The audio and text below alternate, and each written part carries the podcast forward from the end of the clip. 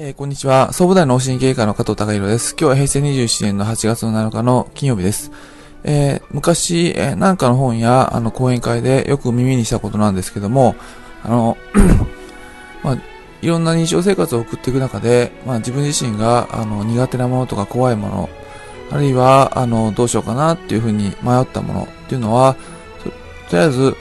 まあ、あの、ちょっと、あのまあ、嫌だけどかからなきゃいけないっていう時に、えー、まあそういう時は、あの、まあちょっと嫌だなと思って逃げ腰になって中途半端にずっとしてると、やはり物事がだんだんだんだんあの問題が大きくなってきちゃうので、あの、できるだけ、あの、それ迷ったら、怖がったら近づけっていう言葉を、あの、どっかの本か講演会で、あの、読んだことがあります。確かに、えー、まあ現実的に、まあこういうことはないかもしれないですけど、あのー、まあサメに襲われた時に、えー、サメに、えー、まあ腕を噛まれたら、例えば、その、サメの口の方に、あの、腕を突っ込むと、あの、まあ、えー、ちょっとびっくりして、ヒルムとか、犬に、噛まれた時に、あの、噛まれた時に逆に手を引くんじゃなくて、中に入れると、あの、噛んだ方はちょっとひるむっていう話をよく聞きます。また、えー、まあちょっと嫌な、うん、まあ上司、えー、がいて、えー、話しにくいんだけど、で、話しにくいままで普段あの仕事してると、だんだんだんだんその上司との関係性が悪くなってって、まあ仕事場で、まあどんどんあの仕事がしにくくなったり、えー、そういうんじゃなくて、まあちょっと、まあ、あの、ある程度腰据えて、あの、腹くくって、まあ、その、あの上司としっかりかかってみようと思って、えー、自分の思ったことをちゃんと言う、えー、とか、あの、まあ、しっかり関わっていくっていうことをすると、意外にその上司は自分のことそんなに嫌ってなかったり、あのうん、えー、苦手な人でなかったり、あの、自分の思い込みであったりする場合もあったりします。また、あの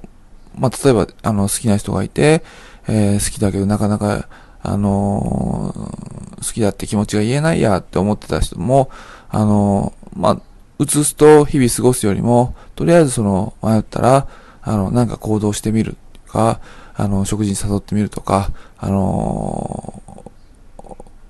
まあ、あの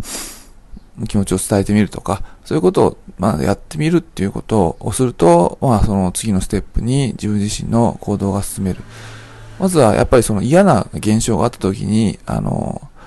ちょっと逃げ腰になってると、問題点がどんどんどんどん大きくなってきちゃうので、しっかり腹くくってその問題と向き合って、あのえー、対応していけば、あの、ある程度自分の成長っていうのは、あの、自分の予想以上に見込めるっていうことがあります。迷ったら、怖、怖かったら近づけっていうことはよく、あの、言われます。で、えー、体の症状も一緒で、まあ、あの、頭痛持ちの方であるとか、あの、めまいがある方とか、えー、怖くて病院行けないやとか、あのまあ、ちょっと、あの、休んだらすぐ治るから、あのや、あの休み休みで仕事してたらいいや、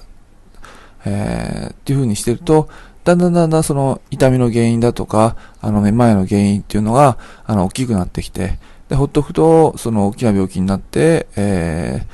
えー、まあ、大病してしまうっていうこともなりかねないので、逆に、まあ、片頭痛としっかり向き合って、腰据えて向き合って、どういう生活していけばいいのかっていうのを、まあ、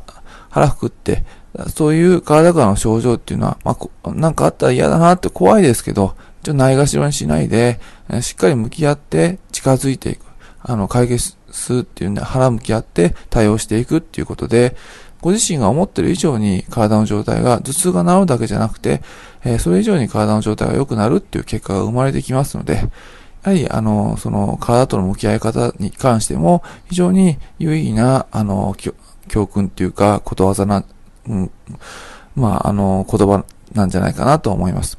迷ったら、怖、怖、うん、迷ったらとか、怖がったら近づけ、迷ったら近づけっていうことは、言葉は、まあ、あの、